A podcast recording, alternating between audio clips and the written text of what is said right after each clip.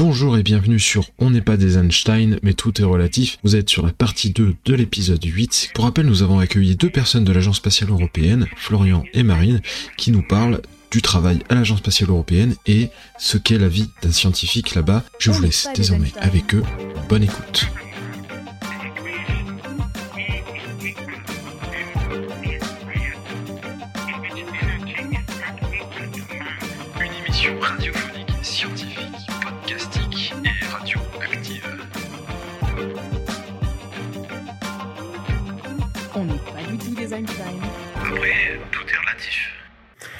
Alors, euh, moi, je me posais une question en particulier, c'est ben, c'est quoi la journée type? On vient de parler de, scientifiques et ce serait intéressant de savoir, ben, en, particulier les scientifiques, c'est quoi leur journée, euh, une journée typique d'un scientifique euh, à l'ESA? Vous avez tous les deux été scientifiques à un moment donné, vous avez tous les deux travaillé en laboratoire, notamment pendant votre thèse. Ben, Qu'est-ce qui se passe dans la vie d'un scientifique tous les jours? C'est compliqué comme question parce que parce que euh, par exemple quand on fait une thèse, c'est un projet qui va durer trois ans. Hmm. Euh, donc c'est assez rare de, de faire. C'est c'est quelque chose qui est assez peu répétitif. C'est vraiment un cycle avec un début et une fin sur trois ans, avec du coup une un objectif vraiment sur le sur le moyen terme. Hmm. Euh, et donc il y a, il y a plein de il y a plein de et après ça dépend énormément des- du type de thèse. Euh, la première euh, première chose qu'on fait en- c'est c'est d'abord arriver au labo. Tout le monde a un labo. Alors on, on Mm. imagine un laboratoire euh, comme étant un, un endroit avec des gens en blouse, soit qui écrivent avec des craies Oui, sur un tableau, oui. soit qui font des manipulations chimiques. Alors en fait, un laboratoire, ça peut ressembler à, à plein de bureaux. Il y a des laboratoires de mathématiques, il y a des laboratoires euh, de, de de biologie évidemment, il y a des laboratoires de chimie euh, et il y a un laboratoire d'astrophysique. Euh, Alors ça ressemble à quoi un laboratoire d'astrophysique? Généralement, il y a deux types d'endroits dans un laboratoire d'astrophysique. Hmm. Il y a les endroits chiants. Il, y a, il y a plein de bureaux avec plein d'ordinateurs, avec des salles avec des Hmm. ordinateurs. Euh, en astrophysique, euh, on n'a pas euh, la chance qu'ont nos amis euh, chimistes ou biologistes de pouvoir avoir sous les yeux notre sujet d'expérience. Puisqu'il est Euh, loin, il est très très loin. Et donc, on, on- on utilise énormément euh, des outils de simulation numérique sur ordinateur. Mm. Euh, et donc, ça, c'est vraiment un des outils importants euh, de l'astrophysicien ou de l'astrophysicienne. Et puis, euh, on envoie des, des choses potentiellement dans l'espace, ou alors même si on fait des, des capteurs pour regarder les étoiles, mais qui sont dans des télescopes au sol, Hmm. et ben ces capteurs euh, ou ces instruments qu'on envoie euh, donc soit dans des télescopes au sol, soit dans des télescopes dans l'espace, il faut généralement les fabriquer.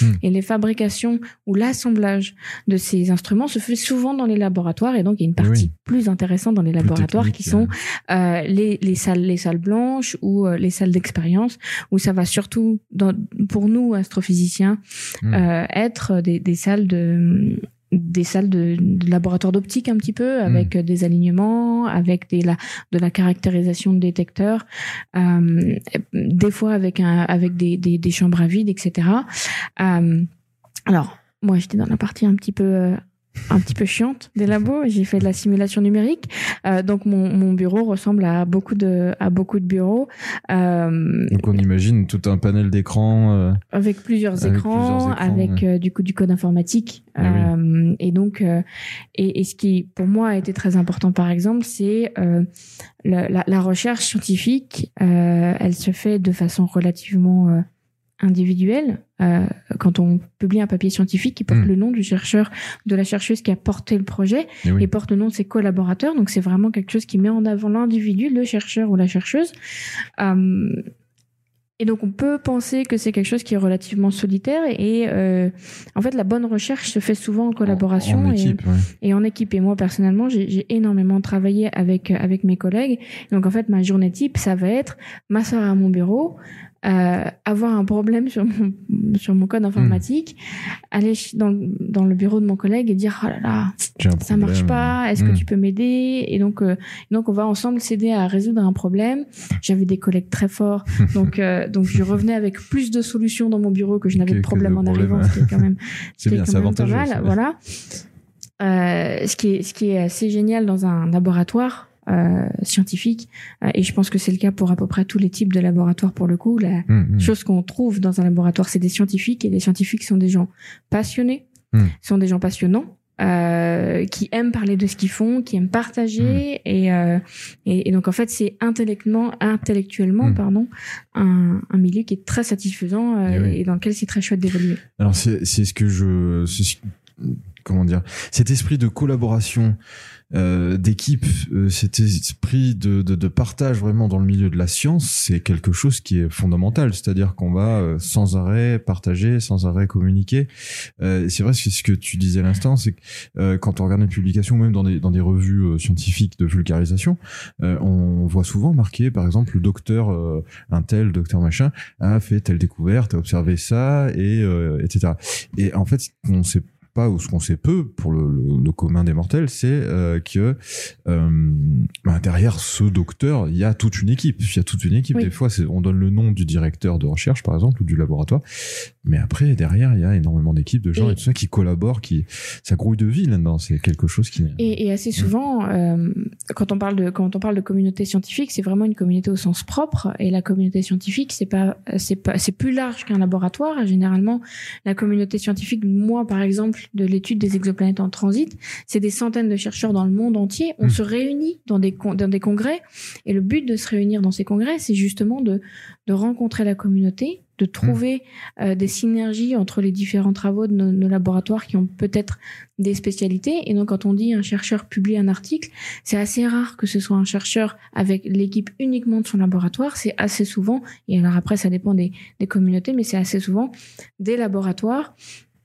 Euh, des, des ensembles de laboratoires ou des Mhm. ensembles de chercheurs de différents laboratoires qui vont se mettre ensemble pour travailler sur un sujet et arriver à faire une science plus large et de meilleure qualité que ce qu'ils Mhm. pourraient faire tout seul dans leur laboratoire.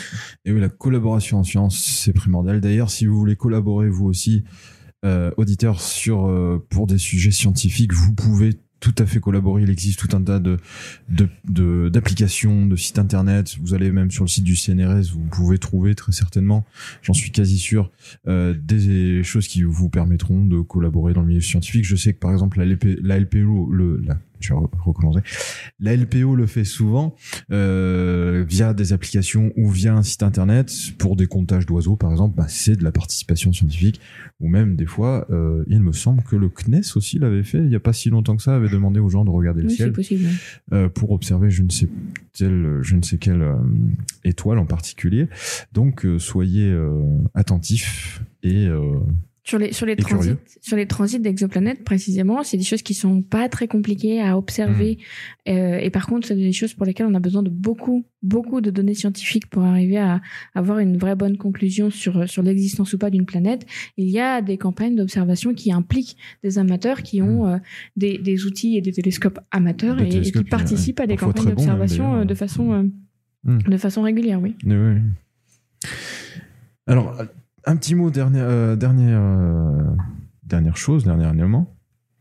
Euh, et alors, moi, ce qui m'intéresse aussi, c'est quelle est la journée type, cette fois-ci, de quelqu'un qui est pas dans le laboratoire, mais qui va être plutôt euh, du côté, on va dire, comment dire, financier. Enfin, j'ai encore oublié le terme.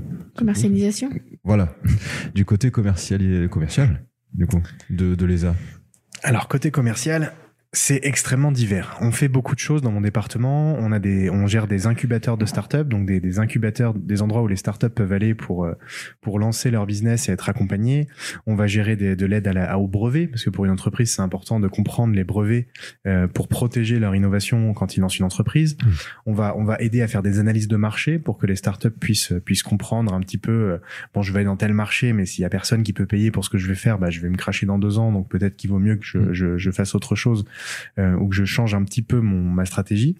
Euh, et euh, nous, moi, par exemple, une grosse partie de mon travail, c'est d'aider les entreprises à trouver des investissements privés. Parce que dans les startups, il y a beaucoup d'investisseurs privés qui veulent investir parce qu'ils espèrent pouvoir Mm. récupérer de l'argent après. Oui. Nous, ça nous intéresse parce que ça veut dire que c'est pas de l'argent public, donc pas de l'argent des, des impôts qu'on utilise, mais c'est de l'argent qui vient d'ailleurs. Donc, ça permet d'avoir plus d'argent pour faire plus de choses dans le spatial.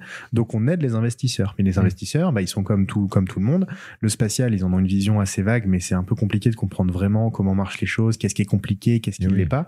Et donc, moi, je passe beaucoup de mes journées euh, en visioconférence, que tout le monde est. Moi, je suis basé aux Pays-Bas, mais euh, la plupart des investisseurs sont partout en Europe. Donc, je vais faire des visios euh, d'une heure avec un investisseur qui va me dire, bah, moi, nous, on trouve que qu'on veut accompagner les startups dans le domaine du, du spatial. Qu'est-ce que toi, Florian, t'en penses? Est-ce que les startups, est-ce que telle startup peut être intéressante? Il y a beaucoup de startups qui veulent faire des petits lanceurs, des petites fusées. Est-ce qu'il y a vraiment un marché ou est-ce que ça va marcher ou pas? Alors on les explique que oui, il y a un marché et c'est ça et ça qui va définir les les les, les meilleurs. Euh, et donc sur un peu, euh, donc on les aide à, à, comprendre comment marche le secteur spatial pour qu'ils investissent. Nous, nous moi, c'est un domaine où on essaye que le spatial soit un domaine comme les autres. C'est-à-dire qu'aujourd'hui, si vous voulez créer une application smartphone euh, pour euh, pour être le nouveau Blablacar ou le nouveau Le Bon Coin, bah, vous allez chercher des investisseurs qui va vous peut-être vous donner, euh, vous allez commencer à faire un prototype, vous allez avoir des investisseurs qui vont peut-être vous donner 100 000 euros ou 200 000 euros et vous leur dites, bah oui, mais si vous me donnez 200 000 euros, je vais réussir à faire un, un, un, boulot énorme qui va me faire gagner un million d'euros et donc euh, ce sera bon pour vous.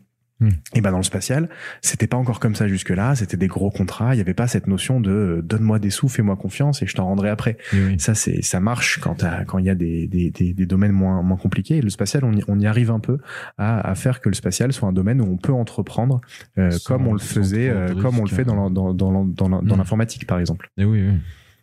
Et oui, puisqu'il y a de plus en plus d'innovations, de plus en plus de choses qui marchent, qui fonctionnent. Euh, enfin, en tout cas, je parle de manière générale. Et puis, tous les jours, on entend parler de nouvelles choses qu'on découvre. Euh, le mot exoplanète, par exemple, ne serait-ce que ce mot-là, euh, était très très peu connu. Et j'ai l'impression que c'est un mot qui euh, qui est de plus en plus compris par une majorité de personnes. Donc, ça veut dire que euh, il y a une démocratisation un petit peu du milieu du spatial. Et, euh, eh ben, on y arrive petit à petit à, à faire comprendre et, à- et surtout à dé- comment dire démystifier entre guillemets le milieu du spatial. Enfin voilà. Euh, Et Florent, il participe brillamment d'ailleurs. Merci à toi pour ton travail eh ben, de démystification. merci eh ben, de rien, je veux dire. merci à vous, merci à vous.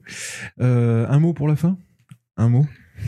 Alors le, le spatial, on, on le démystifie, on fait en sorte que ce soit Mm. un secteur comme un autre, mais mais si on est là, c'est que ça fait aussi un peu rêver. hein. On est on est on regarde vers l'infini, c'est un peu la, la la dernière frontière comme on dit dans beaucoup de films. Mm. Euh, donc moi, ce que je vous conseille, c'est de de- d'apprendre d'abord à rêver du spatial aussi avant Mm. avant de voir ça comme une simple entreprise.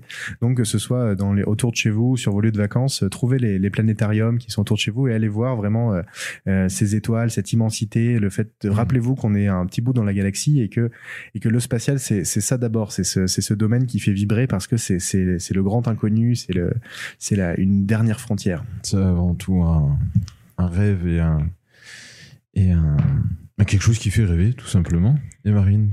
Euh, moi, il y a quelque chose auquel je tiens beaucoup quand je rencontre euh, des des gens qui ont envie, que ça intéresse justement le spatial, qui rêvent de spatial, mais euh, qui ont qui ont l'impression de pas forcément y avoir leur place. Euh, je pense que Mm. de manière générale, c'est important de pas s'auto-censurer. Oui. Euh, on l'a dit, euh, non seulement dans le spatial, il y a beaucoup de métiers. On n'a pas besoin pour faire du spatial d'être ingénieur. Donc on a deux mauvais exemples ici puisqu'on est tous les deux ingénieurs, mais on travaille au quotidien avec énormément de gens dont le travail est essentiel et qui ne sont pas ingénieurs. Euh, on en a déjà un petit peu parlé.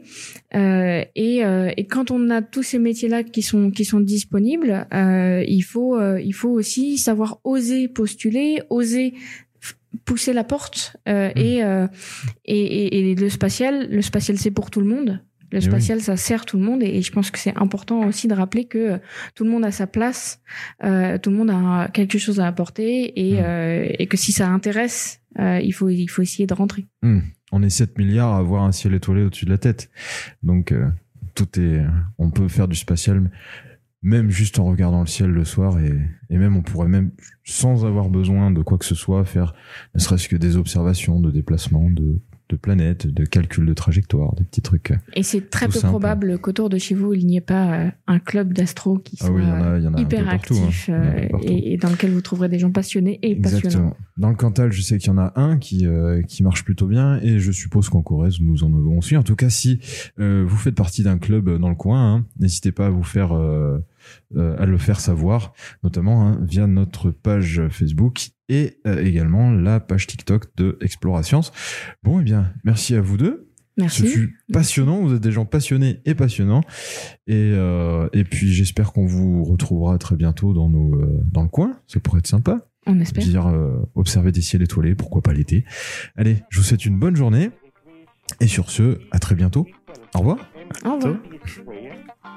In which energy is not equal to mass.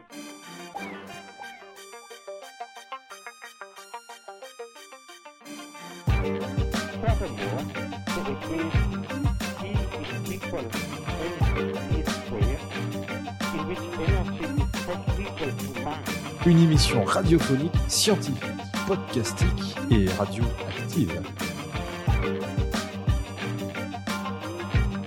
On n'est pas du tout des Einstein. Après, tout est relatif.